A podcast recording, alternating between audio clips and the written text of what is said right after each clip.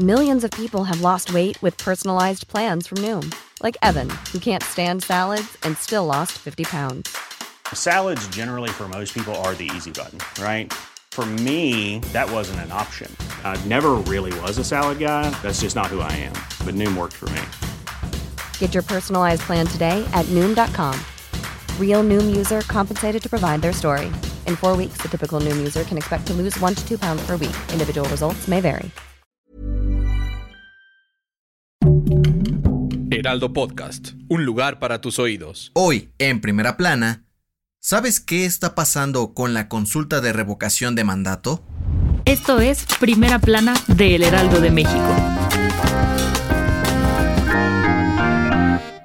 Durante la conferencia mañanera de este jueves, el secretario de Gobernación, Adán Augusto López, presentó un plan de austeridad para el Instituto Nacional Electoral, INE, en el que propusieron reducir sueldos y prestaciones para ahorrar casi 3 mil millones de pesos y con ello realizar la consulta para la revocación de mandato. Esto después de que el INE anunció que presentará una solicitud por 1.738 millones de pesos adicionales al presupuesto 2022 ante la Secretaría de Hacienda para poder realizar la consulta popular, en la cual se le preguntará a los ciudadanos si Andrés Manuel López Obrador debe continuar o no como presidente de México. Según Adán Augusto López, la petición será negada y no les otorgarán más dinero porque para el gobierno de AMLO los programas sociales son prioridad para garantizar la salud y educación en todo el país. Además comentó que no hay precedentes históricos de que Hacienda haya concedido aumento de presupuesto a órganos autónomos como el INE. Ante esto, el secretario dijo que esperarán a que Hacienda revise la propuesta del INE. Sin embargo, comentó que no hay posibilidades de que lo acepten. Con información de Francisco Nieto.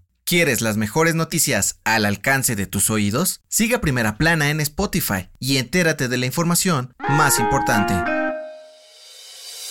Según los últimos datos de la Organización Mundial de la Salud, en las últimas 24 horas, las autoridades sanitarias de todo el mundo registraron un nuevo récord de contagios por COVID-19, 3.4 millones de casos confirmados, de los cuales la mayoría son por la variante Omicron. De acuerdo con lo publicado, Estados Unidos es uno de los países más afectados con un promedio de 783.500 nuevos casos por día y más de 145.000 personas hospitalizadas en las últimas semanas. Ante esto, voceros de la Casa Blanca informaron que desplegarán a cerca de mil médicos, enfermeras y más personal militar para ayudar en hospitales que están saturados por pacientes con COVID-19. Con esto buscarán apoyar en las salas de emergencia y permitir que el personal de los hospitales continúen con sus labores y atender pacientes con otras enfermedades.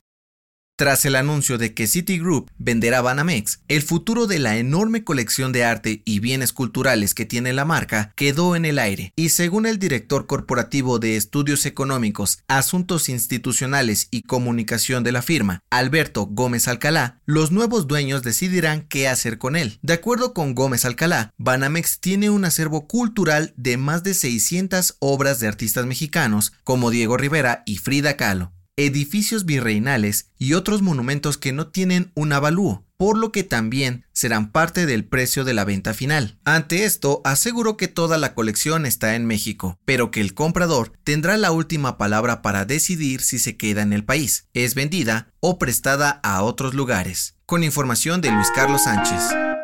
En otras noticias, la Secretaría de Gobernación anunció que el lunes 17 de enero iniciará la campaña de vacunación de refuerzo para personas de más de 40 años en todo el país. En noticias internacionales, este jueves el presidente de Estados Unidos, Joe Biden, informó que distribuirán 500 millones de pruebas COVID de manera gratuita en todo el país con el fin de combatir la pandemia y la variante Omicron. Y en los espectáculos, el Festival Coachella dio a conocer el cartel para su próxima edición, el cual se llevará a cabo entre el 15 y 24 de abril del 2022. Harry Styles, Billie Eilish, Carol G y la banda MS encabezarán el evento. El dato que cambiará tu día. ¿Has sentido que el tiempo vuela cuando te estás divirtiendo? Según un estudio realizado por la Universidad de Stanford, cuando te diviertes, las neuronas liberan más dopamina de lo habitual, cancelando prácticamente por completo nuestra percepción del tiempo. Sin embargo, cuando realizas una actividad tediosa o aburrida, la estimulación cerebral es menor. La dopamina segregada por las neuronas disminuye, por lo cual es más fácil tener la noción del tiempo que transcurre. Yo soy José Mata y te espero en la próxima. Esto fue Primera Plana, un podcast del Heraldo de México. Encuentra nuestra Primera Plana en el periódico impreso, página web y ahora en podcast. Síguenos en Instagram y TikTok como El Heraldo Podcast y en Facebook, Twitter y YouTube como El Heraldo de México. Hasta mañana.